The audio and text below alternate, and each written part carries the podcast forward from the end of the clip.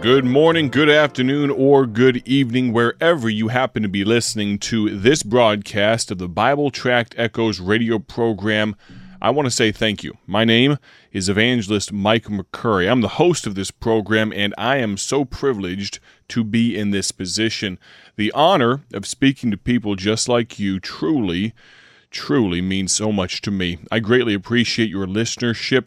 I'm excited about the topic of our Bible study today. I'm going to ask you to turn to the book of Nehemiah. Now, in days past, we have progressed at a slow pace, kind of an expository study through this book. And our study today brings us to Nehemiah chapter number 8. And we're going to take a little detour. We're not going to go way off the reservation, but we're going to look at Nehemiah chapter 8 and verse number 1. Before we do that, though, I'm going to ask you, if you would, to consider using gospel tracts. You see, the Ministry of Bible Tracts Incorporated, it's been around for over 80 years. Many of you, longtime listeners of this program, you've heard all this before, but don't tune me out, okay?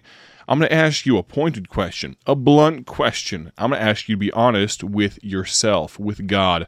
Have you used a Bible tract? Have you used a gospel tract in the last 24 hours? Have you used a gospel tract in the last week, the last month? Think in your mind when was the last time you used a gospel tract? You say, I don't leave the house all that often, or maybe I just don't have any on me right now. I don't have any in my car, in my purse. I don't have any nearby. Well, can I take that particular excuse away from you today? You see, you can go to this website, BibleTractsInc.org. I'll give that to you one more time. BibleTractsInc.org. Our ministry for the last 80 plus years believes and has propagated the understanding, the belief that no Christian worker should be in want for the tools to evangelize the world. That's why we have printed, produced, and shipped over 600 million. Let me run that number by you one more time. Over 600 million gospel tracts around the world, over 170 countries, over 70 different languages. We've done it for free. Yes, that's right. You can go to BibleTractsInc.org right now and you can order gospel tracts for free from BibleTractsInc.org. What kind of Bible tracts can you get? Well, I'm holding one in my hand right now. It's called Seven Questions Boys and Girls Ask. I hear from people all the time that rue the fact, that regret the fact that they did not come to the saving knowledge of Jesus Christ until they were in their later years. I'm so thankful, and God is so thankful for people that choose to make the right decision to accept Christ as their Lord and Savior, no matter their age. But can I tell you, instead of a testimony of a ruined life, instead of the testimony of someone that has regrets and scars and consequences of a lifetime of sin, why don't we just choose to follow Christ? Why don't we choose to try to reach the next generation at the youngest age possible? So, this gospel tract, seven questions boys and girls ask. This was written by our founder many years ago, but these questions are still pertinent. I've had the opportunity to be a part of children's ministries from the time I was a young child all the way up till now, teaching children's classes, doing vacation Bible schools. I get to teach and preach at junior camps and teen camps every summer. But here's a question that boys and girls might ask Who is God? I have had young people ask me this particular question. How about this? Who is Jesus? It's so sad. Even in the country that I live and call home, America, in a what maybe at one time was a Christian nation, there are young people that don't know the answer to that question who is Jesus? There are five other pertinent questions in here that you might be able to, through this gospel tract, reach some young people. We've had many young people that have used these gospel tracts to reach their friends. Not long ago, we had a seven year old that attended a private school asked us to send, had her grandmother, I should say, ask us to send some of this particular gospel tract so that she could reach out to her friends at school. Friend, you, our listener, would you consider going to BibleTractsInc.org and getting some of these gospel tracts? And maybe one of our other 30 something other titles might be a help to you as well. Now, let's look at Nehemiah chapter 8 and verse number 1. The Bible says this And all the people. Let me give you some context very quickly. Nehemiah, the general contractor, the leader of the project to rebuild the walls. The people are excited. They are just overjoyed. The, the, the project that they've been working on for months now is finally just about completed. They've put up the gates.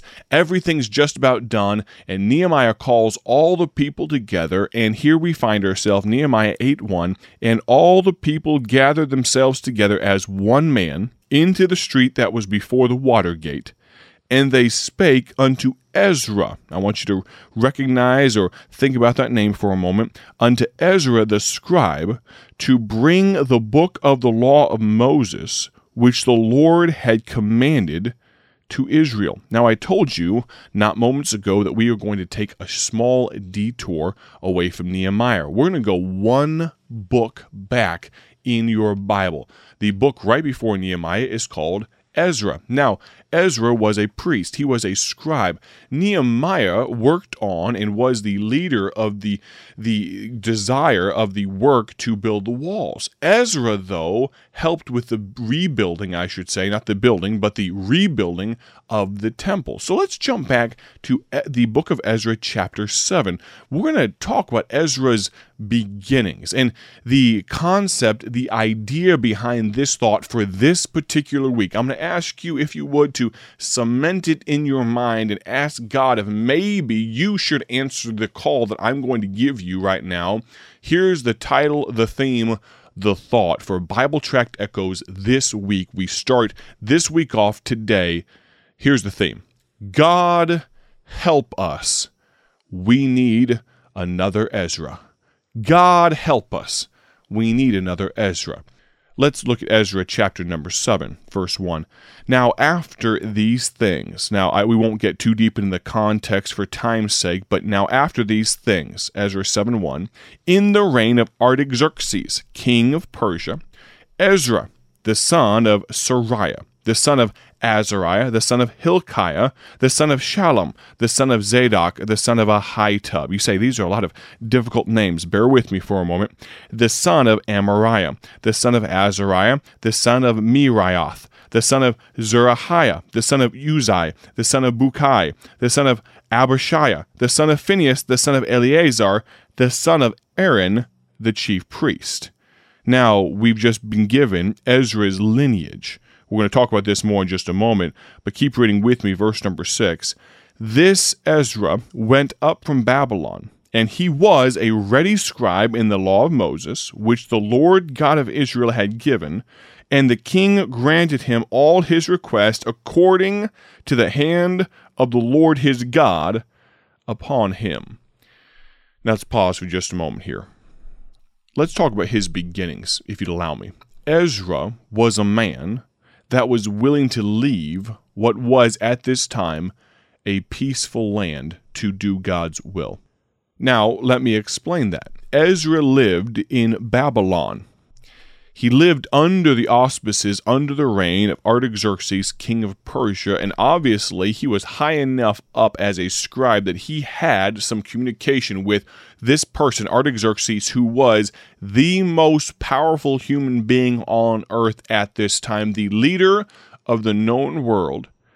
And even though he was under the umbrella of this protection, even though he was a part of the governmental system for the most powerful nation on earth, he was willing to leave all of that to do God's will.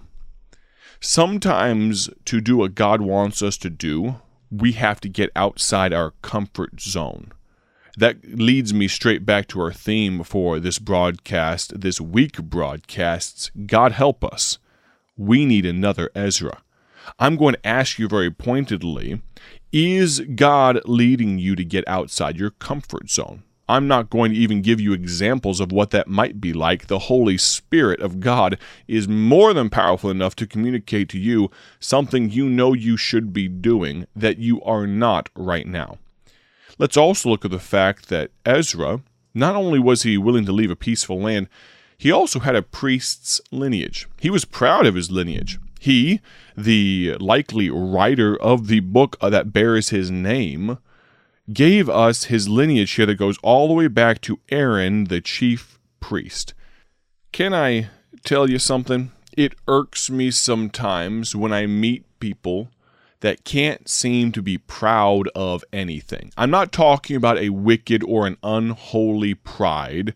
I'm talking about a sense of loyalty to maybe those that have brought you to where you are. Can I tell you, if you are an American, you should be proud to be an American. But this is not some nationalistic plea for you to just wave the red, white, and blue in everyone's faces. No, no. You are a Christian first before you are an American. Can I also say this, though? I've had the opportunity to do some world traveling as a result of my position as an evangelist and also my father being in the military when I was a young man. And it does my heart good to see people from other countries be proud and loyal of the place, their place of ancestry. Can I also say this? You should be proud of your family. You should be loyal to your family. I am a red blooded American. I'm, I'm proud of that. But can I also say this? I am also proud of my God, the Christ who set me free, the one who is my Lord and Savior. I think these things can all be interconnected. If you can't be proud of your country, part of me thinks you'll have a hard time being proud of our Lord and Savior, Jesus Christ. He had a priest's lineage, and he wasn't afraid of that fact. He was willing to leave a peaceful land. He was also planning to leave. He wasn't planning to linger. Some of you listening to my voice right now already have your mind made up. You aren't going to do anything of consequence for God. You already have that made up in your mind. Can I speak to those of you that maybe, just maybe, want to do something for God? Would you consider being an Ezra? Ezra had the hand of the Lord his God upon him, and he was ready to do a work on behalf of that God. We're going to talk more about that the remainder of this week. I, know we're going a little bit of a different direction, but I'm going to ask you to engage your mind as we come back at this. We're going to look at not only Ezra's beginning, but his behavior as you join me again for tomorrow's broadcast. Thank you so much for listening. Have a great day for his glory. God bless. Thank you for joining us today for Bible Tract Echoes, a ministry of Bible Tracts Incorporated. If you would like to receive a free sample packet of all of our tracks, you can contact us by calling 309 828 6888. That's 309 828 6888. Our mailing address is P.O. Box 188, Bloomington, Illinois 61702. A faster way to contact us is to go to our website at BibleTractsInc.org. That's BibleTractsInc.org. There you will find more information about our ministry and details on how you can support Bible Tracts Incorporated. Thanks for listening, and may the Lord richly bless you as you serve Him.